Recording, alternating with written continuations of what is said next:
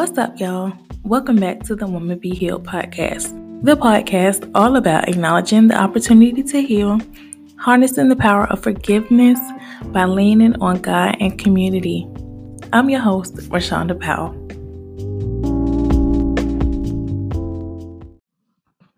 When we say God has no respect of person, it's like you know it, and it's a breath of fresh air to hear it.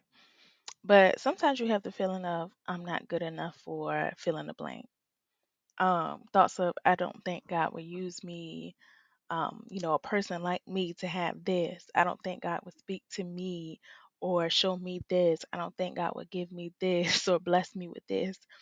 And your knowledge of God has no respect of person just doesn't meet the actual understanding of it.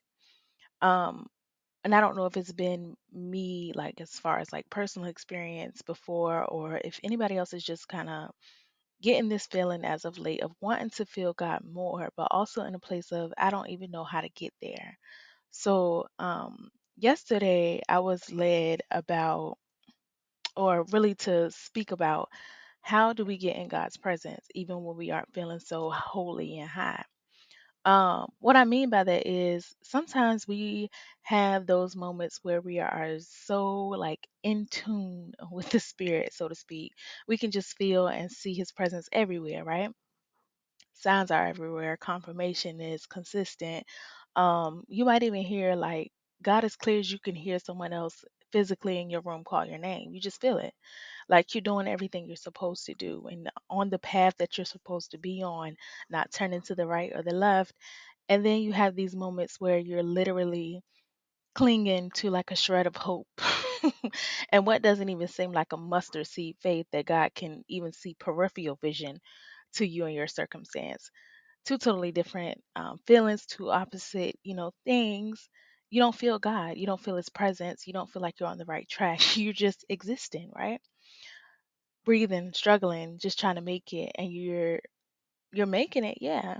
But in these moments, you don't feel worthy. You don't feel called. You don't feel chosen. You don't feel anything.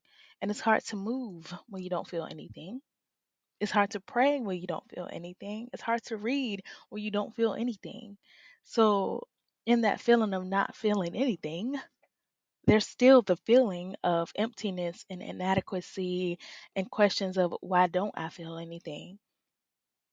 Like, is it because I'm not doing the right thing? Is it because I'm not on the right track? So all these questions start to come in this area that stirs up confusion and negative emotions, like question after question. So first, slowing down a little bit, we have to understand in this feeling of emptiness and feeling nothing and feeling inadequate, all of this is simply a trick of the enemy to steal and make confusion surrounding the gift that God has placed inside of you. Or if he can keep the very thing down that God wants to bless and use it as a testimony to someone else and to someone else and to someone else, he will. And something that I want us to kind of note is that God is going to get his glory. God's will is going to be done on earth as it is in heaven. There's no stopping that. And us, we are no longer his servants, but have been adopted into sonship, who he calls his children and his friend. And in this, we share his sufferings, right? We share his suffering because it's due to our inheritance. We share this, and we also share in his glory, which is Romans 8:17. And then also going into verse 18, it says, consider that our present sufferings are not worth comparing with the glory that will be revealed in us. Matter of fact, I'm going to read down to verse 26 because this blessed me so much. So, keeping it going, for the creation waits in eager expectation for the children of God to be revealed. For the creation was subjected to frustration, not by its own choice, but by the will of the one who subjected it, in hope that the creation itself will be liberated from its bondage to decay and brought into the freedom and the glory of the children of God.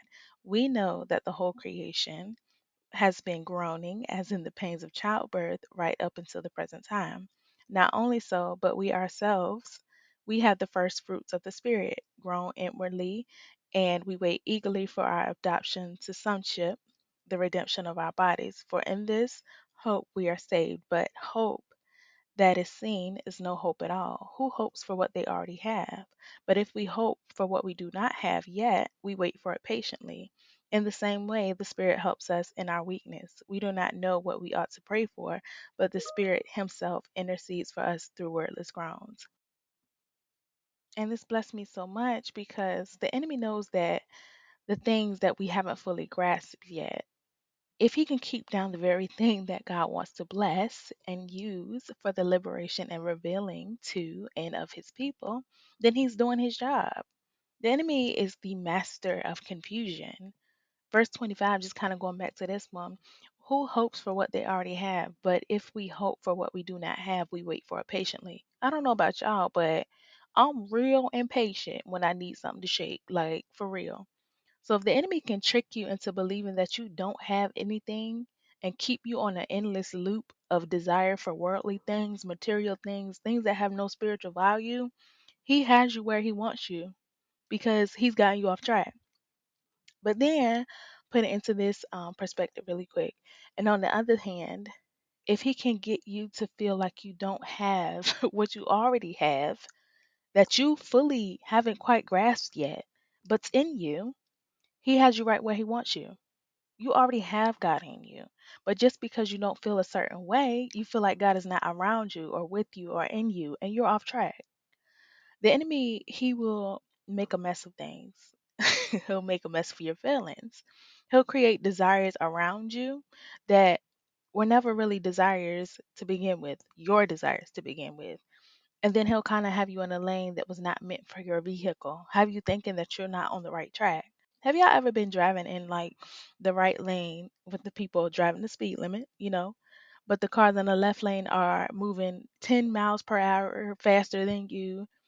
And then you end up meeting that same car at the stoplight 30 minutes later. Like you did all that speeding and maneuvering like you on Fast and Furious. And here we are at the same place at the same time. And I may have gotten here, later than you, but the destination is still the same. And the funny thing is, sometimes your lane is shorter than their car is in, so you end up going first when the light turns green and being ahead of them, getting to your destination sooner, and you less rushed and fussed. Like you're on the right track, but you're just moving at the speed God has you. Sometimes we forget that.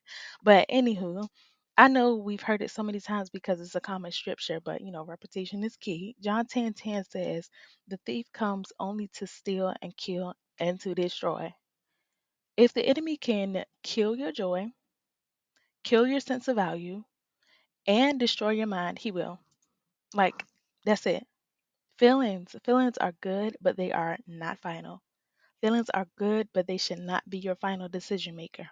Feelings can be swayed. So what do I do? I've asked myself this so many times. What do I do? What do I do when I can't feel? What do I do when I feel like crap, when I don't feel like anything, when I don't feel good, and when I don't feel God? And it's funny because you get the answers to these questions throughout your life and you take it and use it, or you hear it and you just kind of throw it away. And it's like you totally forget them when it comes time to use it. But yesterday, God was like, you worship. Do you know how many times I've heard this? It's so simple, yet so complex when you really need it. But I've been at a place where I've been just feeling like I couldn't feel, like I was just in the wrong lane for a long time. And I was still praying, but my prayers felt powerless. I was still reading, but I had no relation. I was still living, but not feeling like I was living. So yesterday, sat in my closet, right? I said my prayer and I just started talking, like conversation, just kind of being open and truthful. Like, Lord, I know I'm supposed to be praying, but at this point it's been getting really repetitious, right? And I'm not praying in vain, but I feel like I have no feeling behind it. And after that, I just started saying, thank you, Lord. Thank you, Lord. Thank you for food, for life, for safety. The things that are so common and repetitive in your life that we expect to happen, but also take for granted for after a while. Like, I just kept on listing them. And then once I started saying these things and didn't cease, and thank yous kept coming, visions of my past just started flooding in. Thoughts of when God kept me when I didn't want to be kept. Thoughts of when God saved me from situations where I've heard other people didn't make it out of. Thoughts of when He made decisions for me and made some things shake, when He clearly told me to do what He told me to do, and I didn't, and it could have been the end of me, but He didn't allow it. Those no's that were protection. Those yeses that were blessings. Thoughts of how God took me from that to this. Things I prayed for that have come into fruition. Thoughts of my childhood that I used to cry over, but now use them as lessons and have healed from them. The thought of when my parents were told that I wasn't going to live past 7 years old, and here I am, 30, 23 years past the expiration date. And when I tell you those thoughts did not cease, and my prayer went from, Lord, I don't know what to pray, to a shifted, hallelujah, thank you, Jesus, you are mighty and strong. You are my Alpha. There is no one like you, none beside you, my provider, my healer, all these things that God is to me, full-blown worship. A shift in my heart posture came, and then His voice, and then His reassurance, and then His direction, and then His guidance, and His comfort. All in one session, because the atmosphere has shifted from a place of I have no feeling, but I'm going to do it anyway, to God saying, I'm going to honor your I'm going to do it anyway, and I'm going to show you, and I'm going to lead you to a place where I've been all along, right here. I've been right here all along. God inhabits the praises of His people, and we've grown into a habit of allowing how we feel to take over and want God to come into a place of our sadness and our depression, which is, He will sometimes because He cares about your heart and your feelings. But God is a God who is going to come down and snatch you right up out of that depression, right up out of those feelings of nothingness, and show you who He is and who you are too. When is it that we are going to stop allowing the enemy to take advantage of our feelings? When will we stop allowing culture to tell us what is and isn't a vibe? I mean, when are we going to stop allowing this world to influence and tell us what is and what is not success, or what God's presence looks like? Just because people are shouting everywhere and hollering and doing whatever else does not mean that God is present. I don't know where that part came from, but I was told to say how to get in God's presence, and that just came. Anywho, it's because some people have been in this feeling and feeling out of touch with God, and wanting to feel His touch, and wanting to feel His direction again, and wanting to see that light on their path. And I've come to let you know that it's not always a feeling to get in His presence. It's a do it, even when I don't feel it. It's a I'm going to focus on the facts. And the fact is that you've been making it all this time with $5 CNN after your paycheck then went to your bills. Your lights have not been turned off. You've been making it all this time without no job. You've been making it and advancing on a job where people don't seem to like you. You've been surviving. You've been protected. You've been covered. You've been living. Even if you had to go to the doctor 5 times in the last month, you've been kept. And the enemy wants to keep you blinded to that and make you feel otherwise, as if you are losing, as if you are not seen by God, as if your prayers are hitting the ceiling fan and being knocked right back into your throat. But God has not been anywhere. He has not went anywhere. If you would only open your eyes and see, if you would only open your eyes and realize how God has got your back, those dry prayers will become so liquefied, baby, so heavy, just because thinking about your daily is enough to give God honor and praise. In fact, the pull that you feel to be in his presence is God. Philippians 2:13 says, "For it is God who works in you to will and act in order to fulfill his good purpose." Your testimony is necessary. But how can we how can we testify? And how can we have a testimony if we stop? How can we have a testimony if we give in and quit? God is still in the blessing business. He's still in the business of miracles, but our walk has to continue. Continue to praise even when you don't feel like it. Worship when you don't feel like it. Confuse the enemy just like he tries to come in and confuse you. Throw your hands up and worship when your day is going wrong. Y'all know I cringe when I think of Job in the Bible. Oh my God. But after all he went through, the Bible said he tore his robe, shaved his head, but fell to the ground and worshiped. This man's life was shattered. Everything taken from him. And yet he acknowledged his feelings by tearing his robe and allowing his frustration and his grief to show. But at the end of the day, he focused his heart and his mind and worshiped God.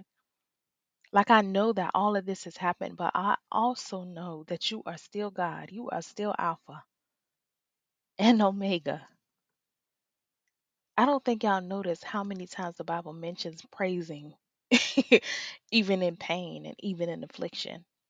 I didn't either until I really started looking deeper. Feelings of pain and affliction are not uncommon, but the solution is, my God, even in this, I'm lifting up your name. And every time, by far, every time, God does not fail. If you want to get in his presence, worship.